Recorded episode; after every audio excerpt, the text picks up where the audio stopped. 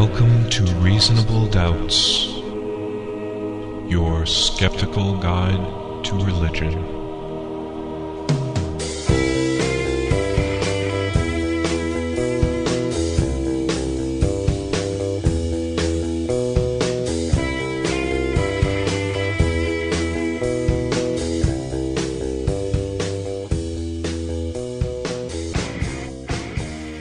Welcome to Reasonable Doubts, the radio show and podcast for those who won't just take things on faith. Coming to you from Grand Rapids, Michigan, where we recently received the key to the city in celebration for our 50th episode. Okay, not not actually true.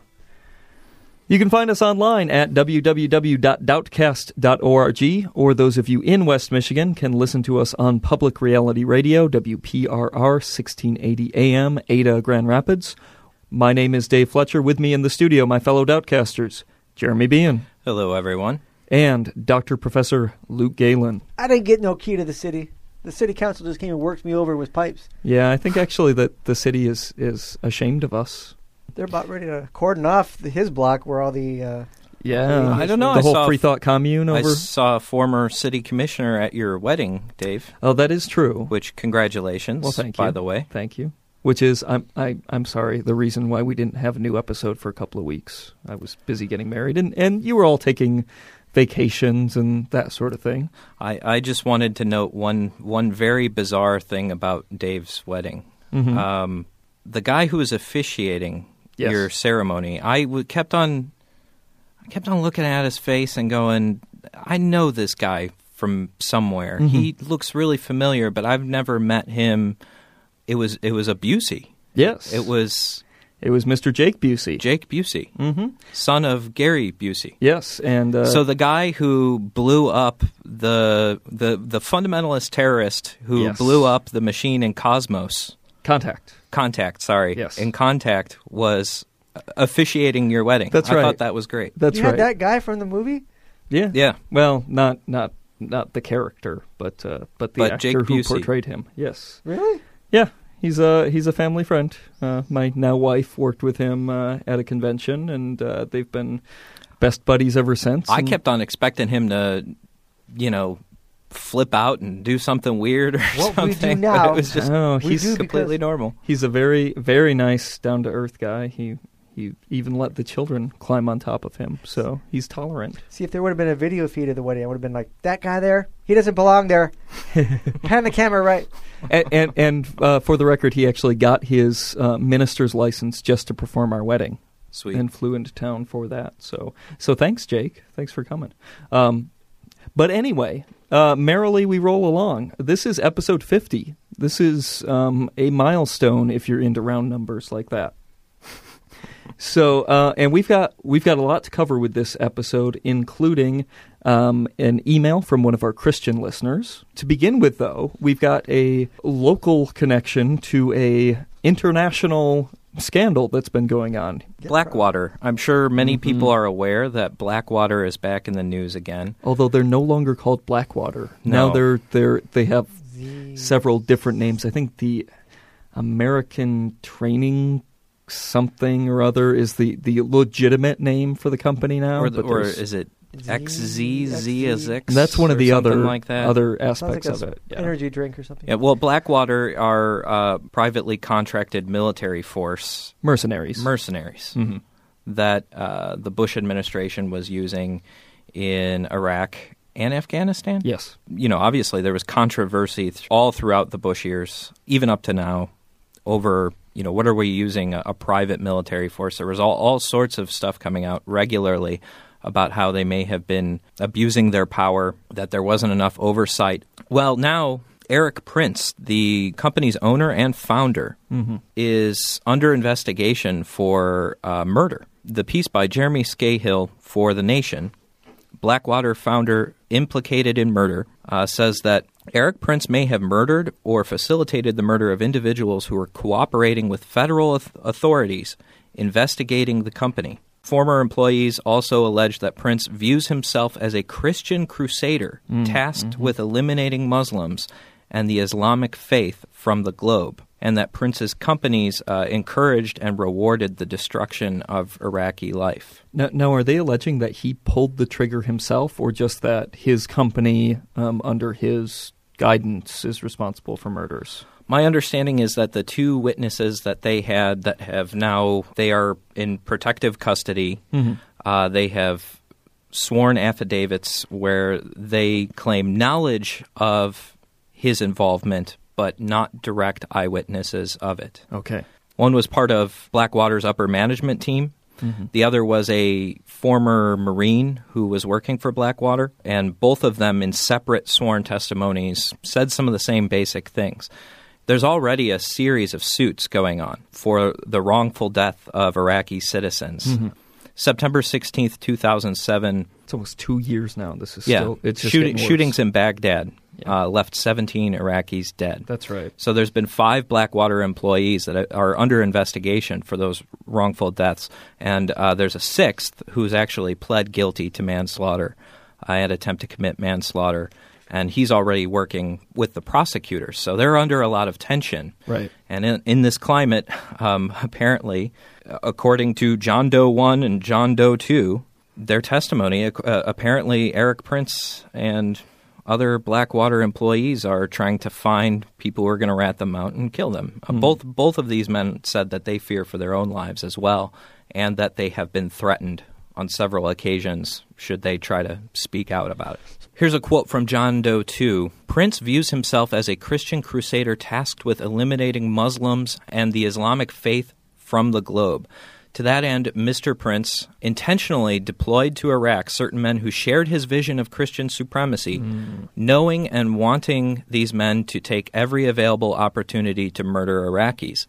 Um, he also says that they used call signs based on the Knights of Templar, Wow. uh, the warriors who fought the Crusades. Now, n- this isn't like conspiracy theory stuff. Ooh, they're members of the Knights Templar. It's more like this is a club. They're pretending, make believe. They want to pretend like they are well, and, and back in the Erik Prince Crusade. is actually the direct descendant of Mary Magdalene. Yeah, I don't know I if you knew about that. Holy That's, Grail. that's not true. It's not very efficient to pop off individual people with your mercenaries. If he wants to kill people, he needs to get elected in this country and do it as government policy, just like everyone else. That's right. Yeah, yeah, I suppose. You could kill a lot more people that way. Prince operated his companies in a manner that encouraged and rewarded the destruction of Iraqi life. Mr. Prince's executives would openly speak about going over to to Iraq to lay Hajis out on the cardboard. Quote. Uh-oh.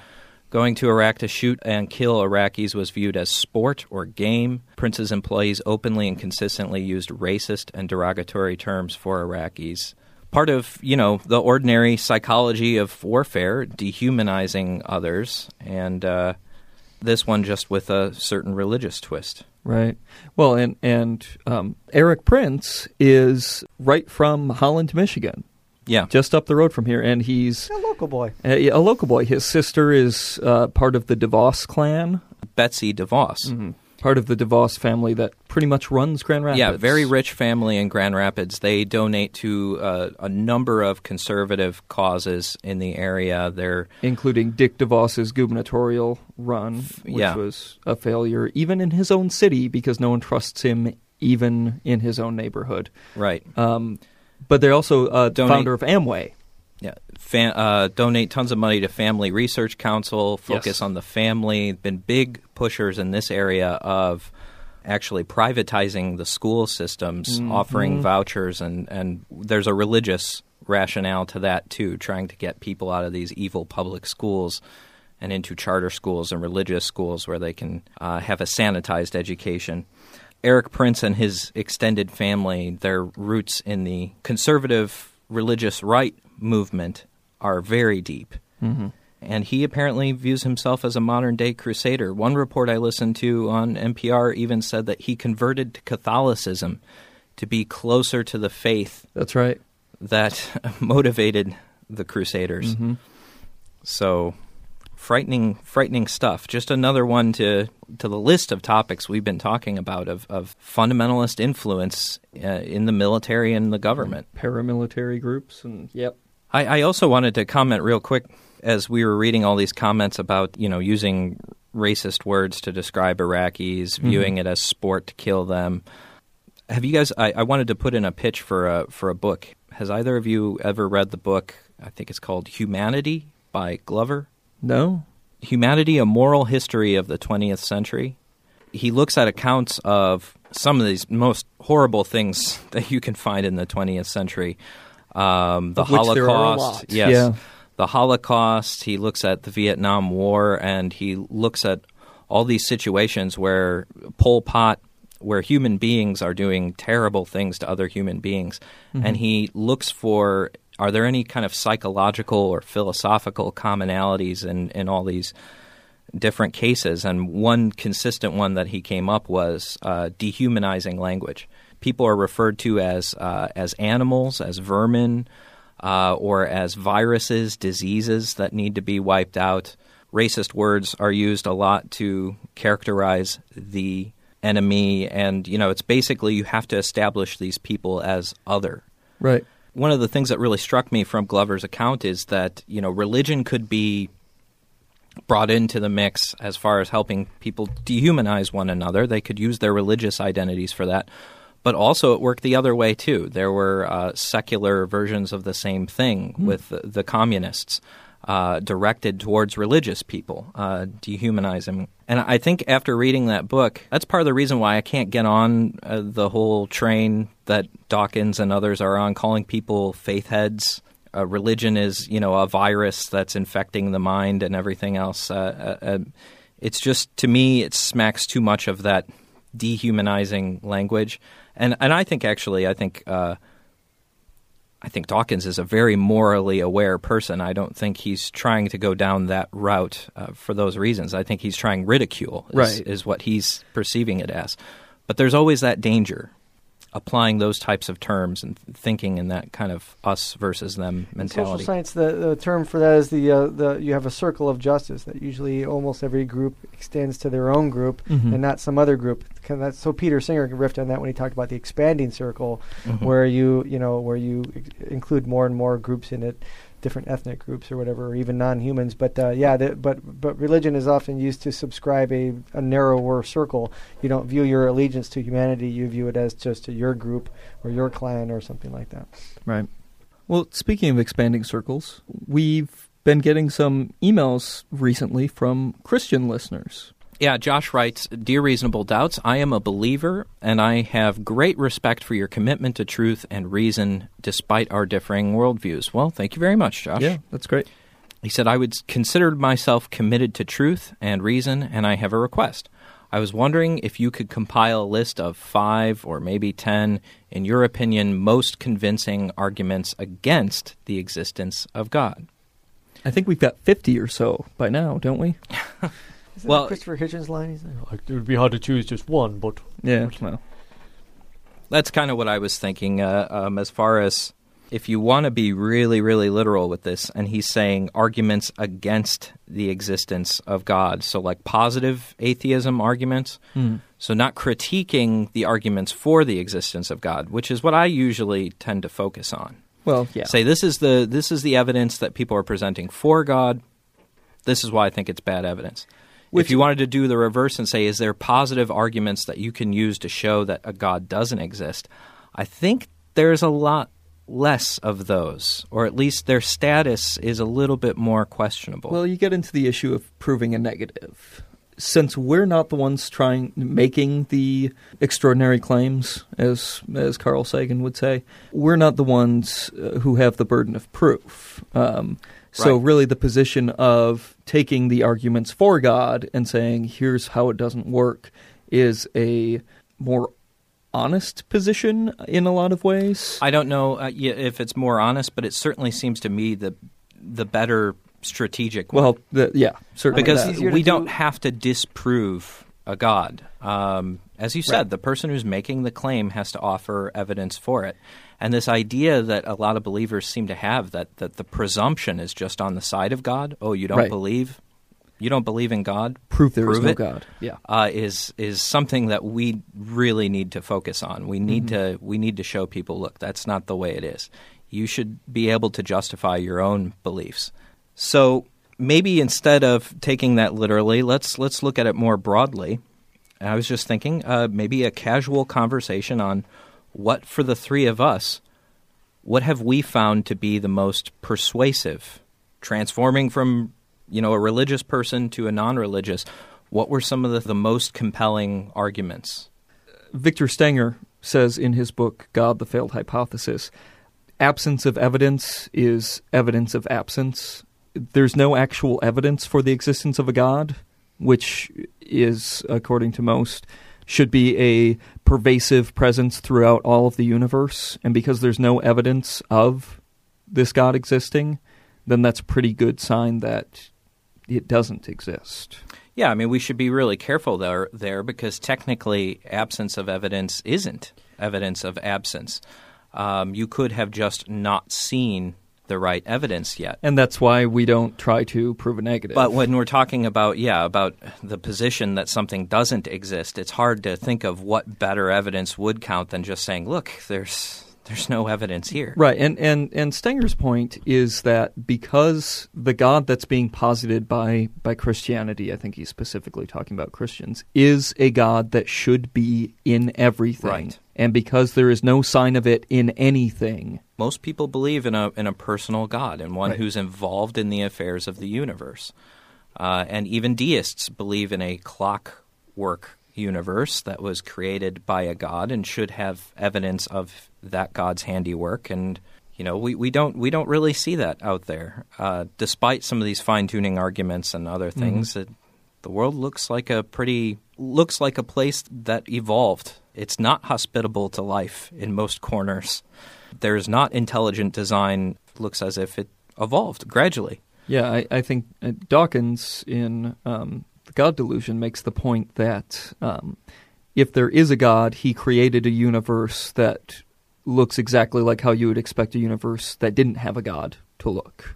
If a God did create everything, he sure hit his tracks well. just general absence of evidence for a god i think is is one of the most persuasive things i thought i i, I think looking at the traditional arguments like the cosmological argument Sure. uh, the the design argument, the ontological argument. Uh, I remember even as a believer, those didn't really persuade me all that much. Um, but but again, th- those those arguments just fail time and time again, even though they're reworked. What about problem of evil? Okay, problem of evil would be one that is a positive argument for the non-existence of God. or at least a God that is a good God, Right, a God that's yeah. worth having. Mm-hmm. Again, it's much harder to disprove a deistic, feckless type of God because there's nothing to get a. It's like wrestling in oil; you can't get a grip on anything.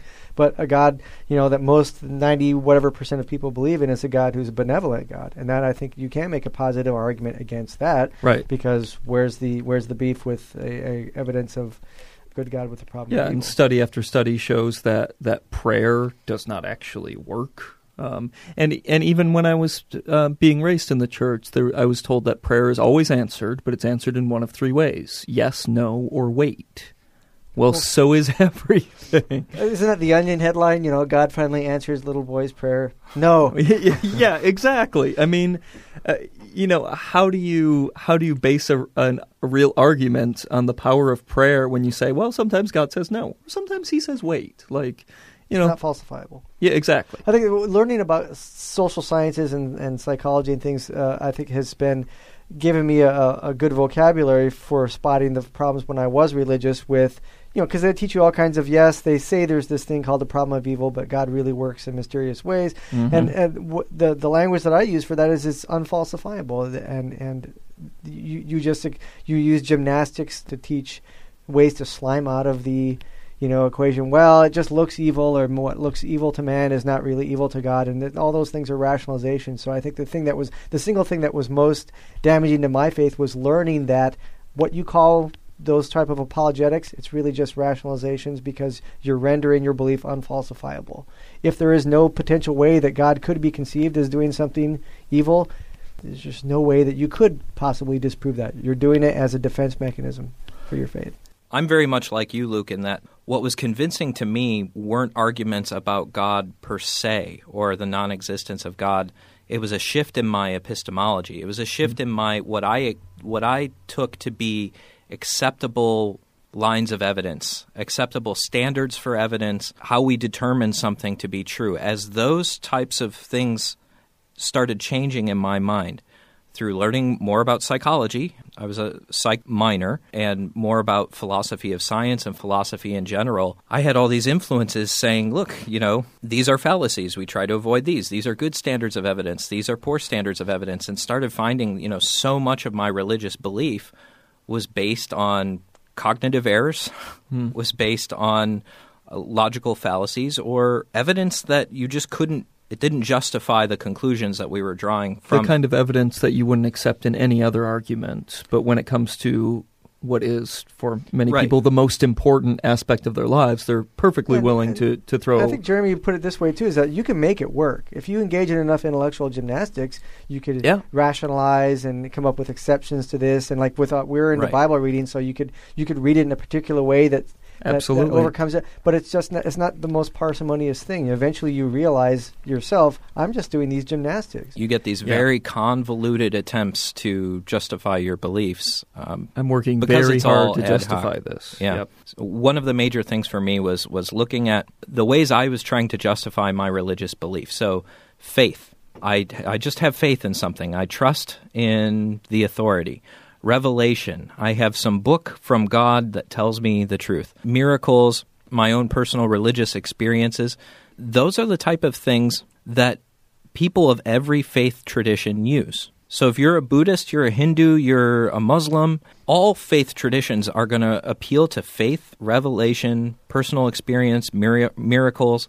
If those things can be used to justify virtually any religious belief, you have to question then how reliable are they as guides to truth? Can you really trust faith? Can you really trust re- revelation? Can you really trust personal experience? And I get this a lot of time talking to religious believers. Once you get through all the rational arguments and everything else, mm-hmm. they say, "But I know in my heart, I know it's true. I've I'm in a relationship with God. I feel it." Well, do you think a Muslim doesn't? Right. Deeply and personally and in a way that that that convicts them that this is the truth. I mean, everybody has these experiences, so how can anyone trust them? So, so I think I, I think that's the major difference is, is an epistemological one. I prefer science and a naturalistic worldview because this this gives me ways of knowing that it's not just wishful thinking. Right. It's not based on su- something completely subjective. In the sciences, the evidence is publicly verifiable. Right. Now, a lot of times I have to trust a science textbook. I have to trust some sort of expert because I don't have the time or the natural ability or the inclination to go get a PhD in physics, So you get a put your PhD faith in in psych. it. Ev- yeah, every time I want to know something. But The fact is, the information is out there. Should you Yes. do that? if I wanted to, I could go through all those steps and I could get the requisite knowledge to understand these arguments for myself. Right. They don't depend on any claim to authority. It was amazing to me to see how much that really does explain. I mean, the notion I had growing up in a religious background was that, you know, science answered a few things, but it left the big mysteries of life unanswered. And it's just been amazing to me to see how much of our own personal ways of thinking, mm-hmm. Where the roots of our morality come from, the nature of the cosmos as a whole. It's just, it was astounding to me as I began my secular education, I guess you could say, uh, while deconverting, just how much science did reveal. And that it, was a better explanation than a supernatural worldview. And so I guess that, that would be for me another very persuasive argument against belief in God. And more broadly, the supernatural is, is an appeal to the best explanation. We have the facts of the world in front of us. Um, that, that, by the way, theists would agree too. I think most theists believe there's a physical world out there. Most theists believe that you can so. use this, the evidence of your senses and the evidence of logic to try to make sense of it. Most of them use the tools of science. They accept induction. They accept uh, the uniformity of nature. It's not as if we're bringing in a whole group of assumptions that religious believers don't already accept themselves. It's just we don't have their supernatural. Right. We're just dropping some of the extra assumptions that don't actually Right. fit into the picture.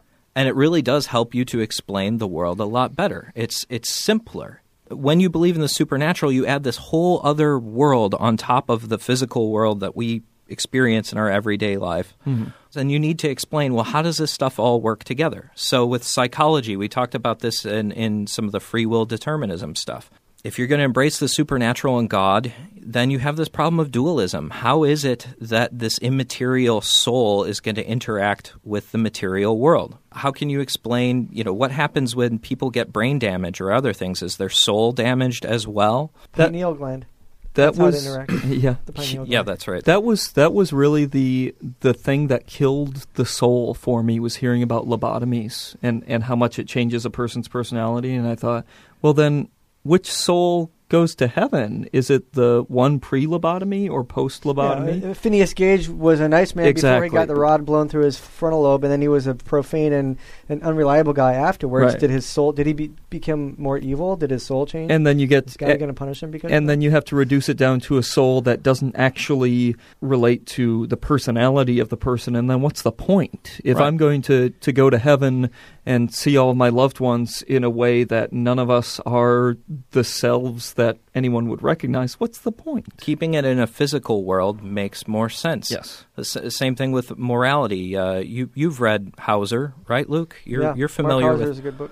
all this research now on how we our moral intuitions work. Really fit the hypothesis that they evolved. They evolved Right. in small groups of social primates for those needs, and we make we make certain moral errors or have certain biases that's completely consistent with that hypothesis. And, and then w- the things you mentioned before about personal experiences, often religious people use the uniformity to, as evidence of God. If I speak in tongues and you speak in tongues, and, Right. and that we all have an experience of a divine light, they often say that's evidence that God is external. Because how else could you explain why we could all have a people similar all experience around the Jesus' world are having the yeah. same experience Well, yeah, but yeah, there are uniform experiences, but that's because you share the same brain and the same nervous system, and that And you it's can very- account for Exactly. that by you can Exactly. account for that through naturalistic. It's very ways. And selective so evidence, naturalism, too. naturalism can better account for the prevalence of all these different contradictory religious beliefs. Right. Whereas if you are taking the supernatural route, why are some people wrong? Why are some people deceived and some people are on the right track? You just layer on confusion and Willfully assumption evil? onto it. it would be compelling if they're all speaking in tongues in the same language, but they're not. There are studies that show that demonic possession. No, uh, no, no. So people so, are not. So, so, so, like, who? Not do- do- so- so- do- do- do- Yeah. Uh, demonic possession is always the demons appear in the form of the the religious background the person has, and there's no uniformity to how demonic possessions happen and that sort of thing. So there, it, it's selective evidence to say, oh, look, we all experience this transcendent quality, but it's very different. We all believe in something larger than ourselves, but you can't say that the Christian God is the same thing as Right. as Brahma. You know, Right. Back to the problem of evil too. I mean, Luke was mentioning just the the layers and layers of theodicy and Yeah. confusion that it takes that if you're going to adopt that religious point of view, you need to answer this question of why they're suffering. Why are things unfair? Why do good things happen to bad people? Why are there natural calamities uh, that that destroy?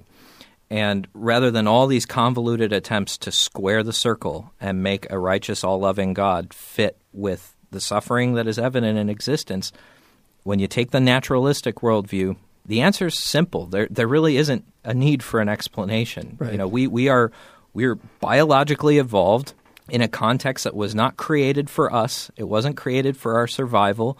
We are not here to be happy or content or fulfilled people. We are we're stuck in this thing. We're we're we have to deal with the harsh realities sometimes, but there's no evil intent in it either. It's, Right. This is just The this is indifferent. just the nature.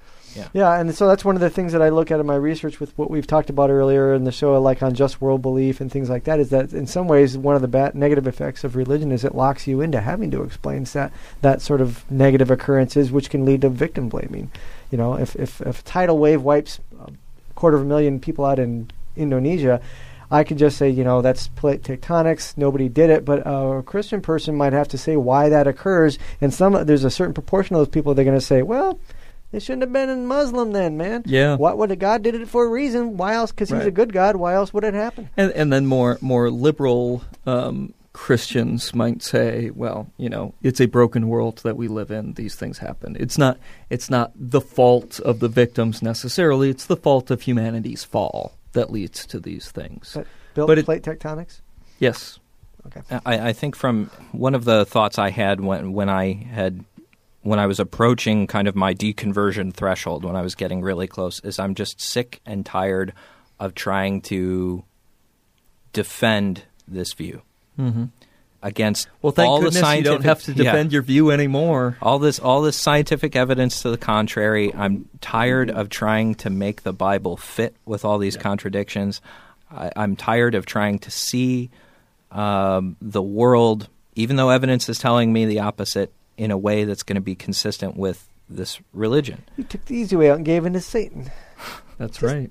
Crossover, Jeremy. Well, we've had a great example of this lately with uh, the the APA, the American Mhm. Psychological Association, came out against these therapies that try to turn gay people straight. The American Psychological Association's uh, report, their committee and their task force issued this report which repudiates the therapy, although a lot of people from the left, especially, and some of the APA's own members have criticized them for trying to sing kumbaya a little too much with the conversion therapists, or let's call them the the, the, the pro gay uh, conversion therapy type people. Mhm. Um, and you could tell, even this one, some of the quotes from the committee members look as if they're trying to have it both ways. So, like w- Judith Glassgold is one of the uh, chairwoman of the task force from the APA, says both sides have to educate themselves better.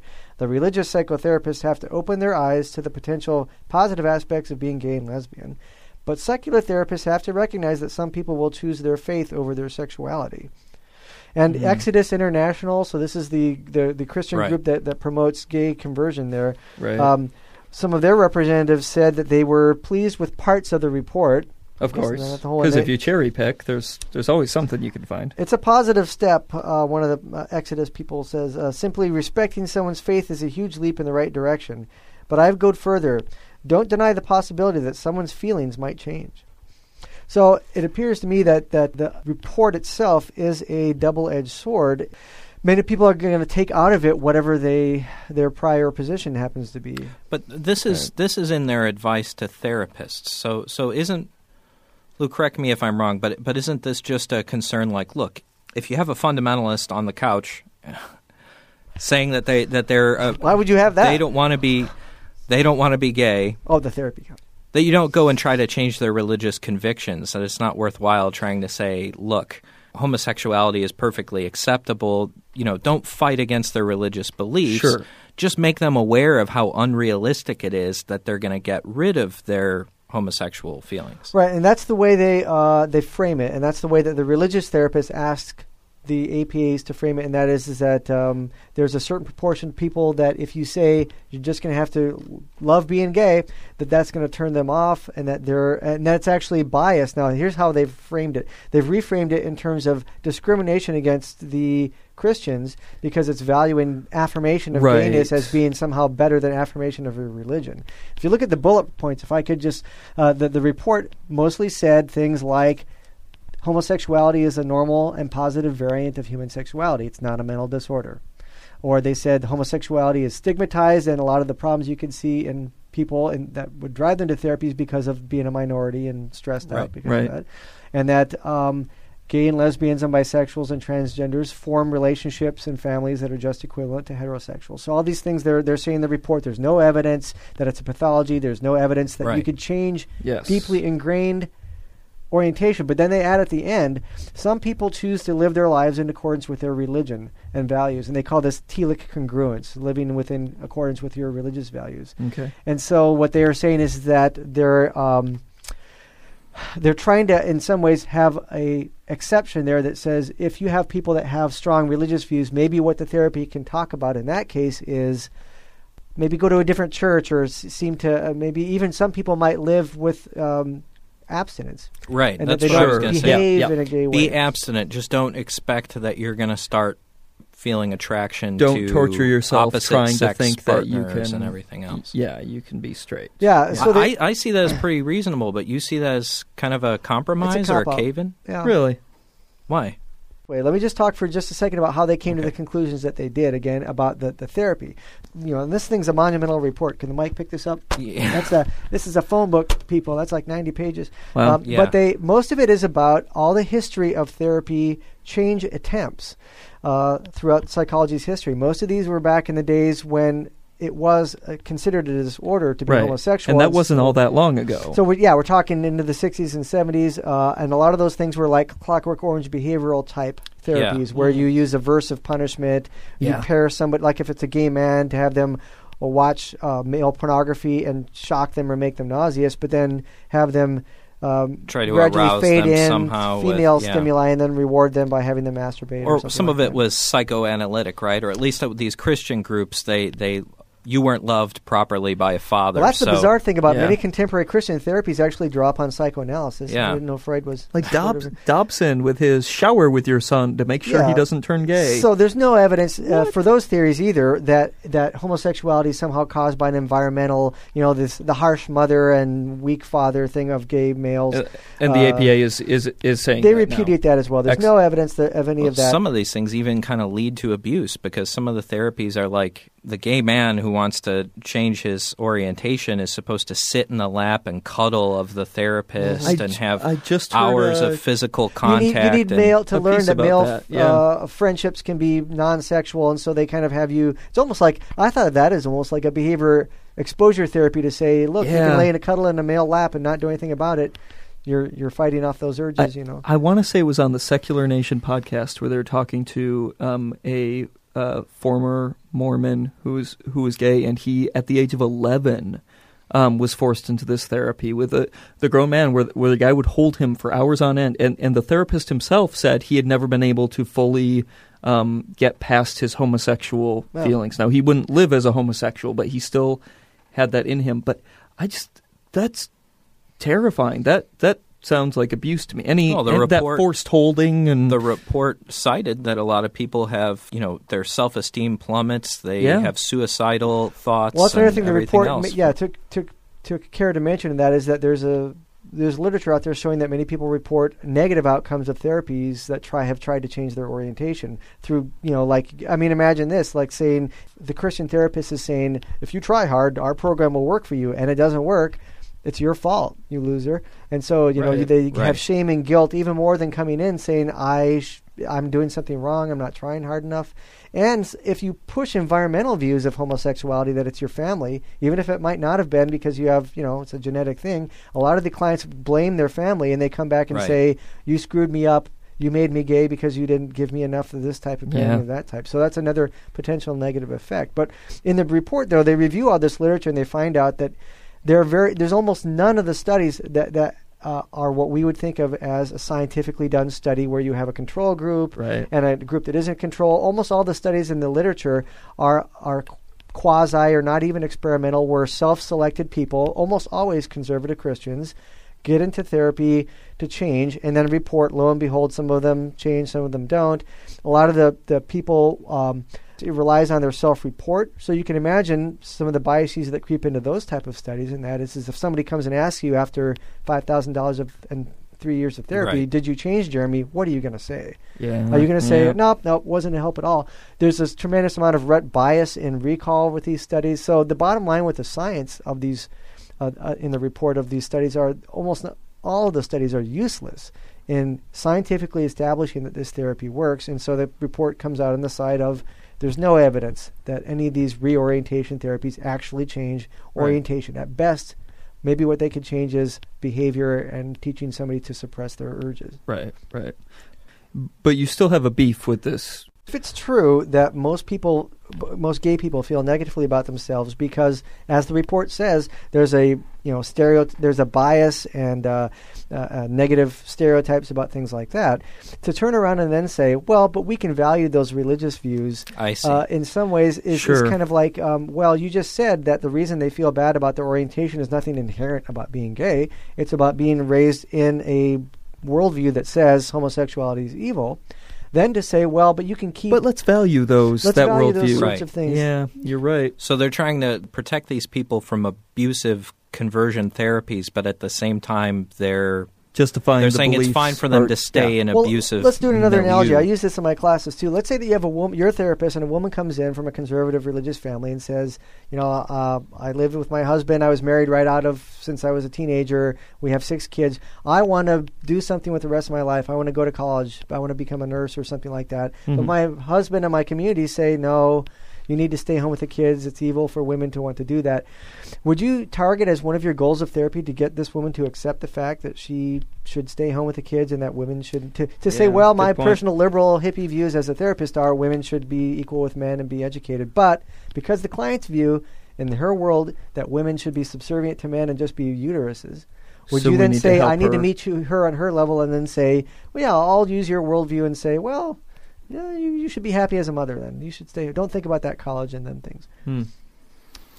Yeah, I Good can see that. I points. get, I just it's it's interesting that opens up a lot of discussion on ethics, I suppose, uh, professional ethics for that area. I mean, to to what degree should a therapist be involved in in steering the worldview of their clients? I mean, what you bring up, I think, is perfectly valid. It's but it is. I guess that's a, probably been a challenge in therapy for quite a while. No, I could say I could see politically why they came to this conclusion because uh, if it's almost like we've been talking about with atheists and religion uh, in our in our show, there's a group of people that say, uh, like you know P.Z. Myers or Richard Dawkins that say, here's what the science says. Why teach otherwise? Why not say that evolution means probably there's no God? There's another political group like Chris Mooney that says you guys are shooting your science in the foot by equi- by equating science with atheism. You're driving Yes. away because let's face it, most people are religious in this culture. If you take a hardline stance like that, you're going to drive them away. Now, I could see in this report, maybe politically, you could say there are people that are going to be religious. If you have this thing that says homosexuality is perfectly fine, Right. and if you have a religion has a problem with it, your religion is wrong. That that's going to drive people away from therapy. I could see that that would be a political decision. Yeah, that's a that's a very dangerous move for them to say homosexuality is perfectly okay and your religion is what's screwed up. That really um, could be a big. Um, then then that's but at the, the, same headline. time, if it's going to be abusive uh, to people's self-esteem and other things by telling them they can become heterosexual when they can't, right. uh, could it also cause a lot of trauma or harm for the therapist to try to pressure them to leave their religious context? I Therapists should never impose their values on the client. However, I think the one form that I think would be a good compromise would be like if you've ever heard of cognitive therapy, they usually do things like uh, try to get the person to reason out of their negative biases and Right. distortions. Now, there are forms of that that have been adapted to religion. If somebody's a fundamentalist and think that they're going to go to hell for masturbating or whatnot, then the cognitive therapist in that case would say, "Is it do you, is it realistic? You know, let's go look through the Bible, or let's let's um uh, you know, do you think that a God would punish somebody from acting on their own urges? Did you hurt anybody? They try to get within the person's worldview and then reason from their starting point. Although Okay. again, you could see if somebody was a very hardcore fundamentalist, the Bible does say things about homosexuality that are wrong. So I think there's Right. limitations about even reasoning within somebody's view with that. Uh, within their own worldview. The, here's the problem that I have uh, that's the biggest one, though, and that is that many of these religious therapists are pick, cherry picking from this report, but then they're also ignoring the part that says that there's really nothing wrong with homosexuals, and they're trying to link it with lifestyle, was their word. That, and Right. so many of these Oh, people yeah. come in that are Christians and say, and they might in fact be uh, have had problems with like drugs and alcohol or promiscuous cruising type behaviors. But that's because their worldview has set up a dichotomy. You know, Right, Look, the look pressures at Ted that are put Haggard. on them, You know, right. uh, Ted Haggard Yeah. smoking crystal meth with a prostitute. What if Ted Haggard had grown up within an environment that said, you know what, uh, there's nothing wrong with being gay, and you could be in a stable relationship and even have a family? Would he have gone to He such? could even be a minister. would he have slunk through the gutter and done all kinds of negative things if he wasn't raised in that dichotomous worldview that says there's good Christian life as a heterosexual, and those other ones are scumbags, and the gays are doing all those kinds of things. So I think that in some ways these religious therapists are setting up negative, destructive behaviors in a client because they reinforce this view that homosexuality is tied to alcoholism, anxiety, depression, promiscuity, and things like that. by not addressing their assumptions that it is. If they're sincere about saying we want to reduce your risky behavior or we, you know, uh, your Right. prom- promiscuity, target those behaviors. I see. Why not just say uh, there's no reason to think that being gay has to mean that you're, you know, promiscuous or an alcoholic or anything. I don't see them doing that. I don't see these. uh, In some of the articles you read, the Christian therapists are actually reinforcing this idea. They say, what's wrong with trying to change homosexuality? And then they sneak in, we're trying to make people less promiscuous. We're trying to Right. get them to be less depressed. As if they were That's the disingenuous. That's Yep. their that's their real Mhm. motivation, right?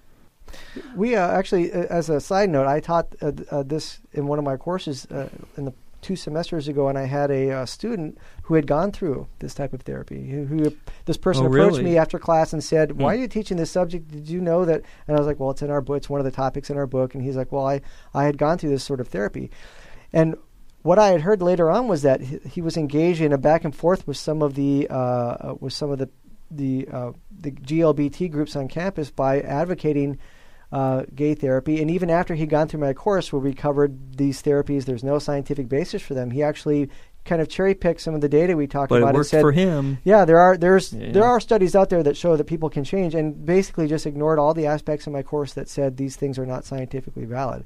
And so I felt in some ways I don't know if I had created a monster, but basically I'd provided a bunch of material, and I tried to discredit the bad material, but it just gave him references to look up that supported his view. Yeah.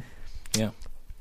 Well, it, it's a really hard thing to get outside of your of your own worldview, to get outside of your your confirmation bias, uh, the ability, and and that's part of all of us. I mean, that's Mm-hmm. that's a human trait to look at evidence and and interpret it in the light of our own beliefs, and to um, ignore or de-emphasize those things that would conflict. So, returning back to our earlier topic, I thought we would do a little intellectual exercise here. We talked about some of the arguments against theism that we found most persuasive. So, I thought we'd try what are some of the arguments for theism or for supernatural worldview, or even maybe areas where we occasionally doubt our own atheism or naturalism. As an exercise in intellectual honesty, explore that area. Dave, Luke, are there is there anything that makes you occasionally raise an eyebrow and say, "Well, I don't know about this"? There's It's late at night when I'm laying awake and I'm scared of my own death. What really gets to me and and was the hardest part when I moved away from religion is that emotional aspect of it. Um, not just the the church community and that sort of thing, but that idea that there's someone out there who's got your back. There's someone watching you and there's someone that loves you. That's not intellectually compelling, but it certainly is is powerful and that was one of the that's why I was spiritual for a while before Mhm. I became an atheist because I just I liked that idea of something out there. So you don't necessarily believe that, but there's times that maybe you wish you could.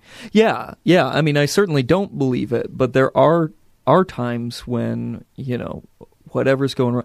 I the other day when I was driving down to work, I um, ran over one of those big orange traffic or construction barrels, and I was You took out a whole barrel. I took out a barrel Not and it was cone? stuck under my car and I'm trying to get it out and I just thought I wish I wish I could just like pray and say cuz I've got I've got 20 minutes before I get to work and there's dead air, okay? I need to get in here and this is and it was just jammed under my car and my car which is not in good shape anyway and I just thought, man, I wish there was something someone that I could pray to and just look up in the sky and say, God, would you just take care of this for me? Because I'm irritated.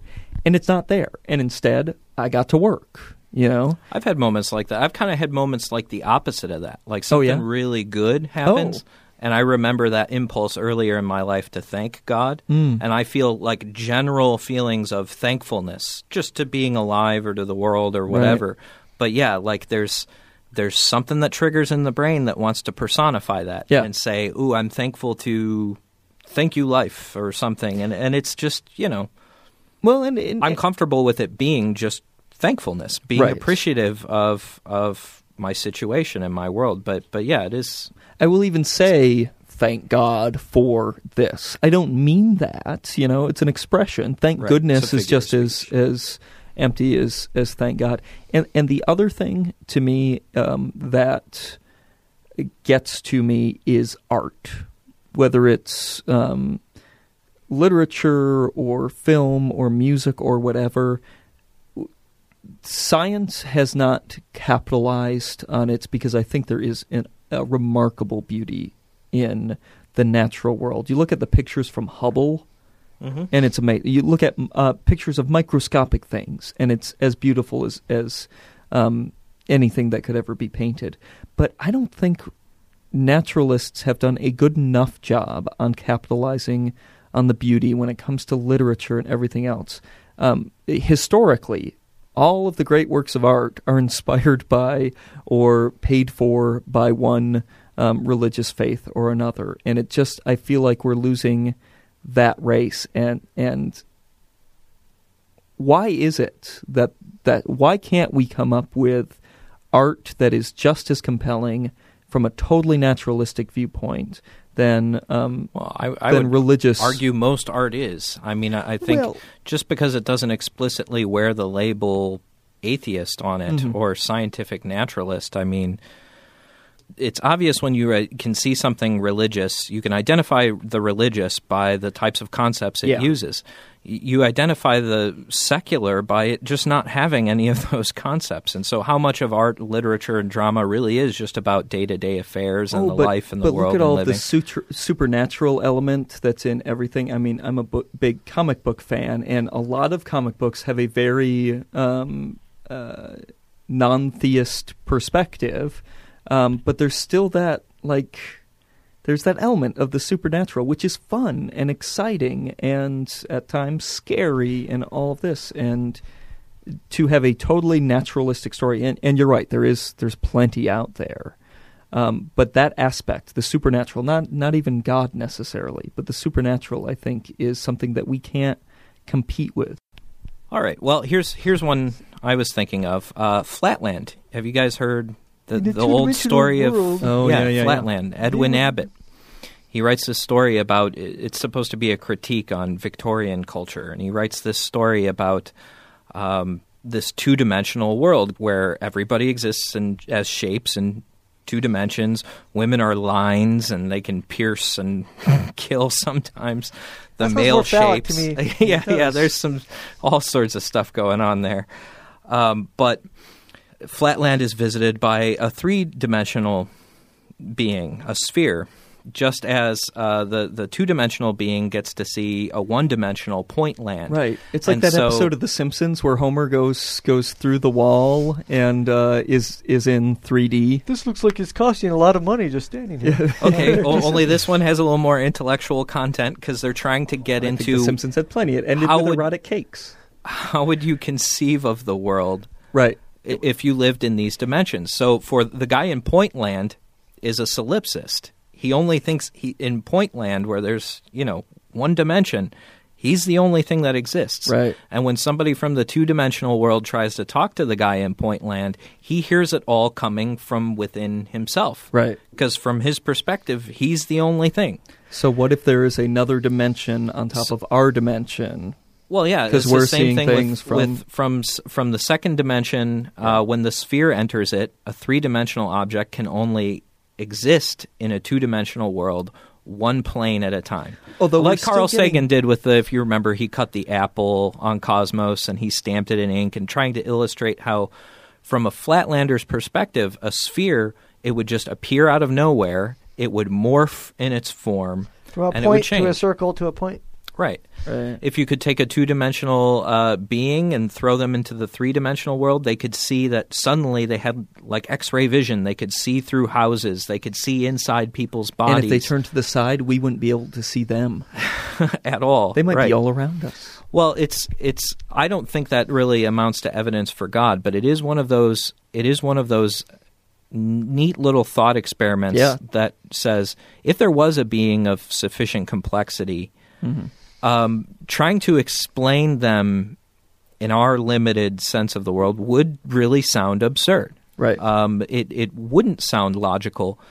The this two dimensional shape who returns to flatland from the third dimension sounds like a blithering idiot. He sounds completely incoherent. Well, he just appeared from nowhere. He's been able to see within all these objects. I, I, uh, so for for me, that one again, I'm not persuaded of God, but it No. is it does.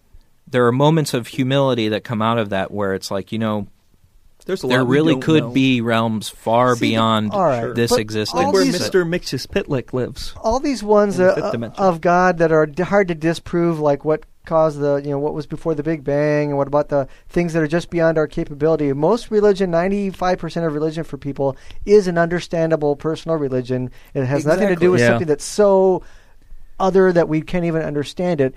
It's all personalized. Jesus appeared in Nazareth and blah blah blah. And if we pray, we go to heaven. And we're good, we're bad. Whatever. Those things are are not so beyond us. Uh, the only thing that people seem to say that are be, is beyond them is when bad things happen, when a baby gets tortured or something like that. Then they say, "Oh, but God's is so far beyond us." You can't just selectively claim the it's so far beyond us we can't understand it in Good some point. situations. If you're if you're a Christian and you, Oh, I you know, agree. win the lottery or Mother Teresa's moral, you don't say it's so far beyond us. You say, "Oh, it's perfectly obvious what God is doing." I agree, So and- you can't have it both Right. ways. That's why if the flatland thing did persuade me to believe in God, I would have to be uh, silent uh, yeah, on if on the nature so of God. So far beyond us, then shut up. If- There's nothing we can say about it because it's so Then far we beyond might as us. well live our If world. you're we going can't to- conceptualize it as heaven and hell and blah blah blah and good works and whatever because He's so far beyond us. That's the fatal flaw to uh, appeals to transcendence is that if you're going to be consistent, exactly, you just got to shut up. And so that's you know, coming back to epistemology, I guess where we started, bringing this full circle. I think it's intellectually respectable on those questions that we simply can't know anything about, on those things that we cannot even conceive, to not to not engage in gross speculation as if these things are real, and Right. to uh, limit it to those things that we can have uh, knowledge with confidence. And surprise, surprise, naturalism, using the scientific method, using empirical evidence, this has gotten us so much farther than these metaphysical speculations ever have. It's vastly improved the quality of life, health, and knowledge about the world in, in ways that religion never has and probably never will be able to achieve. That's a good place to leave it. Until next time, be sure to check out our website at www.doubtcast.org, email us at doubtcast at gmail.com, or find us on Facebook, Twitter, or even Zazzle, where you can buy some nifty shirts at slash doubtcast. Keep on sending in those entries for the Gospel of Doubt. We'll have another one of those next week. See doubtcast.org or our Facebook group for details. Thanks for listening, and we'll see you next time right here on Reasonable Doubts, your skeptical guide to religion.